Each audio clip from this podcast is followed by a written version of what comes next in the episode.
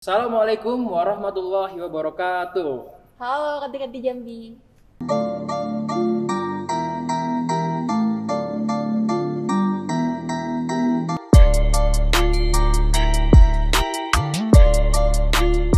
Senang sekali kita ketemu lagi di podcast kedua Bea Cukai Jambi atau Bipods, Bekabi Podcast. Yang tentunya dapat kanti-kanti akses melalui YouTube Bea Cukai Jambi dan juga platform Spotify Bea Cukai Jambi. Senang sekali saya Irsyad Dan saya Anisha bisa kembali menyapa para pendengar Bipods di episode kali ini. Nah, Kak, terakhir kali itu kan kita bahas terkait penipuan ya, Kak. Iya betul. Nah, kira-kira apa ya, Kak? Isu-isu yang lagi tren di tengah masyarakat sekarang, Kak? Nah kali ini ada bahasan yang lebih menarik nih. Kayaknya sih lagi tren di masyarakat khususnya di Jambi, yaitu tentang registrasi pendaftaran IMEI. Nah, kanti-kanti Jambi tentunya ada yang pernah beli handphone atau perangkat seluler dari luar negeri kan? Misalkan ketika liburan ke luar negeri, lihat handphone yang didamkan nih, terus cocok sama harga dan uang yang ada di dompet kalian. Tapi ketika sampai di Indonesia, kok sinyalnya nggak ada ya? Harus gimana nih? Bayar pajaknya mahal nggak ya? Oke, jangan panik, karena sekarang kita bakal ajak kanti-kanti Jambi untuk bahas lebih lanjut mengenai registrasi pendaftaran IMEI dan kita sudah berada di sini bersama narasumbernya nih, bersama ahli IMEI-nya dari kantor Cukai Jambi. Ya, halo, selamat datang di Cukai Jambi Podcast, Pak. Ya, terima kasih Mbak Nisa, Mas Irsyad telah Ya, diundang ke sini. Siap, izin Pak, Eh, sebelum kita memulai nih pembahasan terkait email, boleh eh, Bapak memperkenalkan diri terlebih dahulu Pak ke kanti-kanti Jambi sekalian. Oh, baik. Baik, Kanti-Kanti Jambi, perkenalkan nama saya Suhendi Taufik. Saya di sini sebagai pemeriksa Bea Cukai pertama pada kantor pengawasan dan pelayanan Bea Cukai tipe Madya Pabean B Jambi dan untuk sekarang posisi sedang bertugas di kantor bantu Bea dan Cukai Kuala Tungkal. Di Kuala Tungkal ya Pak. Berarti Iya. Bapak sekarang di seksi pelayanan kepabeanan dan cukai ya Pak? Untuk seksinya yang mewadahi ya, seksi pelayanan kepabeanan dan cukai. Baik, eh, berarti Bapak selain menjadi eh, pemeriksa juga sebagai PIC dari registrasi IMEI ini ya Pak Iya, ya? betul. Kalau boleh tahu, Bapak asli mana ya Pak?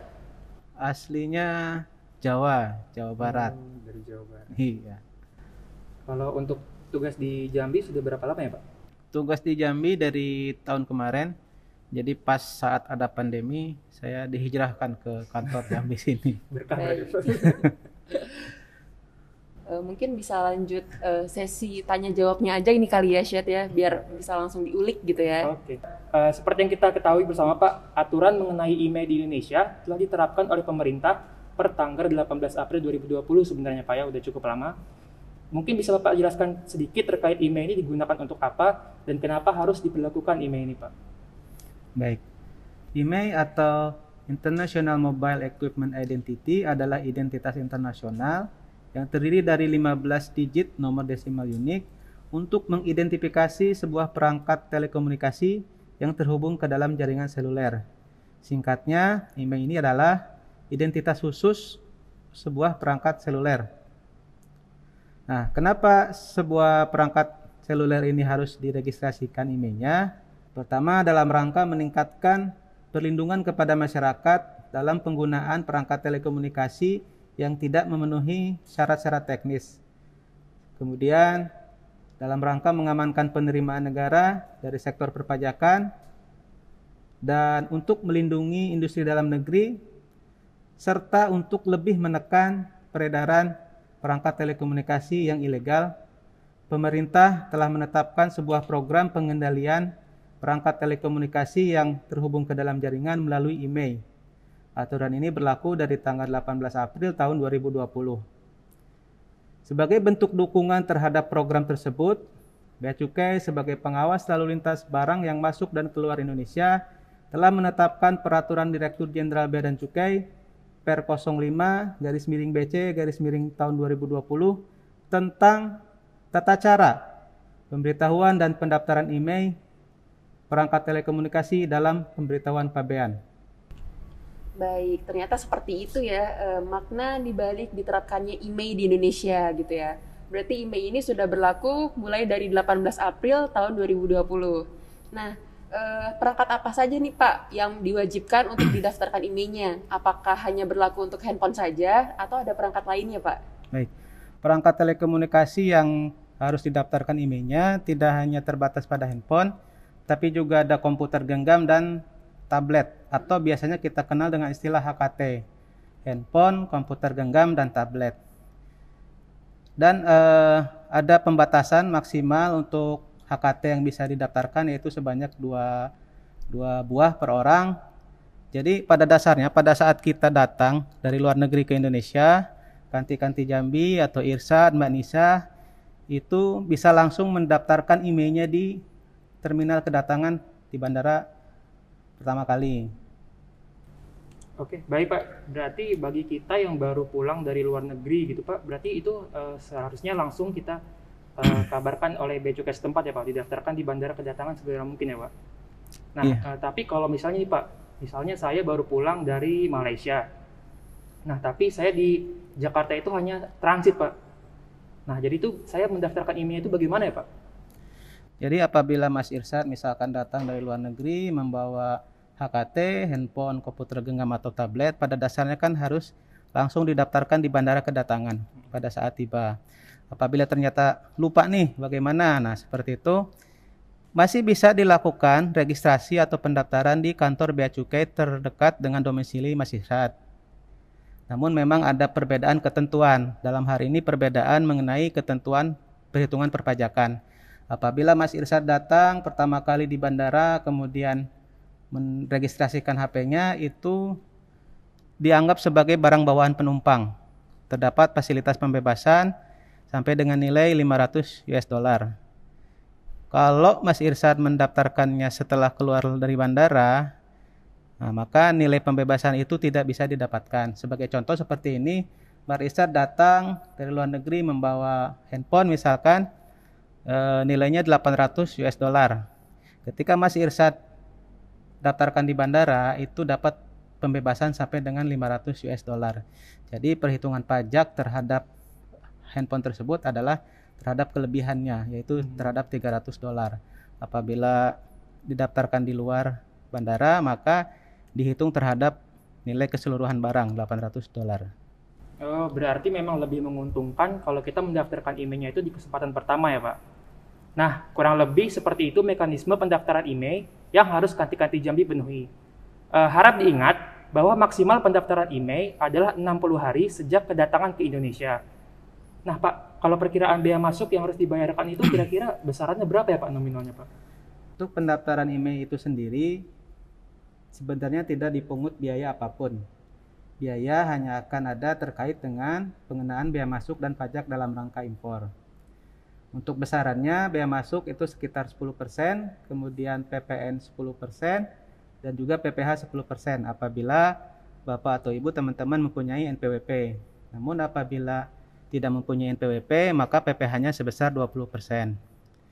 Jadi pada saat datang ke Indonesia, didaftarkan perangkatnya melalui www.beacukai.go.id, diinput persyaratan yang dibutuhkan, data-data yang dibutuhkan, atau juga bisa melalui mobile Bea Cukai. Jadi bisa di-download di Play Store, mobile Bea Cukai, diisikan data-datanya sampai dengan selesai, nanti akan eh, terbit atau muncul QR code sebagai bukti pendaftaran. Nah, bukti pendaftaran ini nanti disampaikan ke Bea Cukai di bandara kedatangan. Namun apabila pendaftarannya setelah keluar dari bandara, bukti QR code ini disampaikan ke Bea Cukai di kantor tempat pendaftaran registrasi email.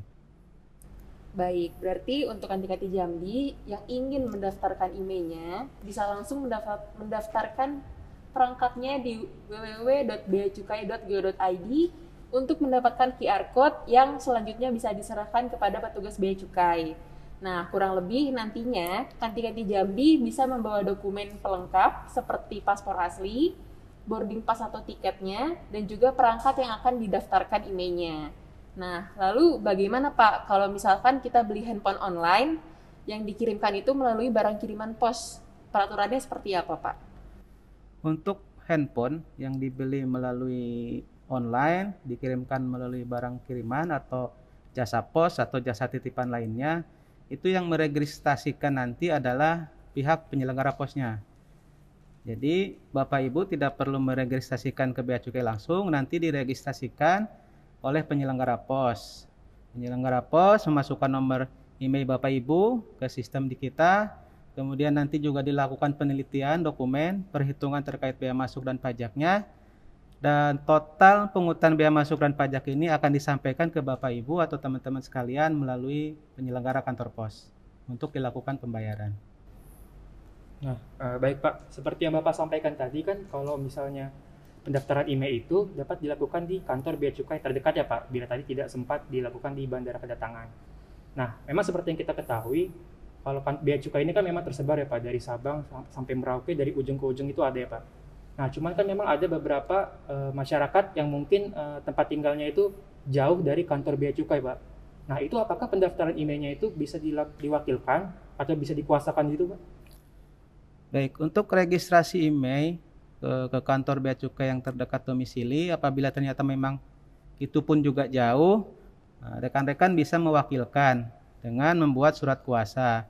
Dan si yang diwakilkan ini membawa dokumen yang dipersyaratkan tadi, paspor asli, boarding pass, tiket, serta perangkat yang akan didaftarkan. Baik, ternyata nggak sesulit apa yang disampaikan oleh Kanting Jambi ya Pak terkait registrasi email ini E, lalu bagaimana cara pembayaran biaya masuk dan pajak dalam rangka impornya ya Pak? E, apakah dalam membayar itu melalui petugas atau transfer ke nomor rekening petugas atau seperti apa nih Pak?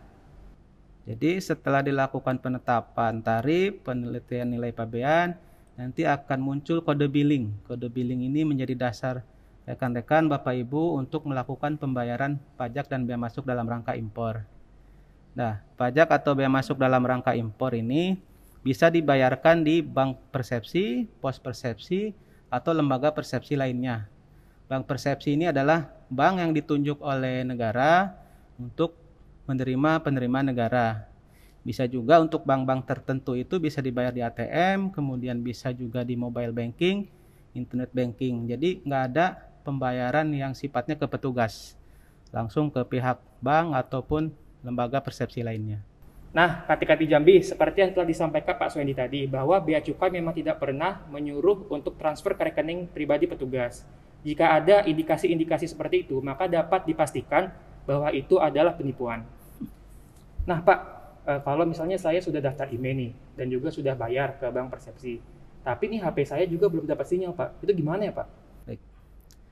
Jadi ada janji layanan dari Kementerian Komunikasi dan Informatika terhadap pendaftaran email ini yaitu 2 kali 24 jam sejak pendaftaran email. Namun perlu dicatat bahwa pendaftaran email ini dihitung sejak Bapak Ibu atau rekan-rekan melakukan pembayaran tagihan negara tadi. Jadi apabila udah datang ke kantor bea cukai sekarang namun tagihannya dibayar dua hari kemudian, maka tang, eh, perhitungan pendaftaran ini dimulai dari sejak dilakukan pembayaran tagihan negara tadi. Uh, baik. Eh, kebetulan saya ada di bagian humas nih Pak, layanan informasi gitu kan di Bea Cukai Jambi. Ada beberapa contoh masyarakat yang datang untuk meregistrasi emailnya, namun mereka itu ternyata membeli HP second Pak. Nah itu apakah ada peraturan tertentu terkait handphone second yang ingin didaftarkan emailnya, atau sama seperti handphone yang baru dibeli dari luar negeri Pak?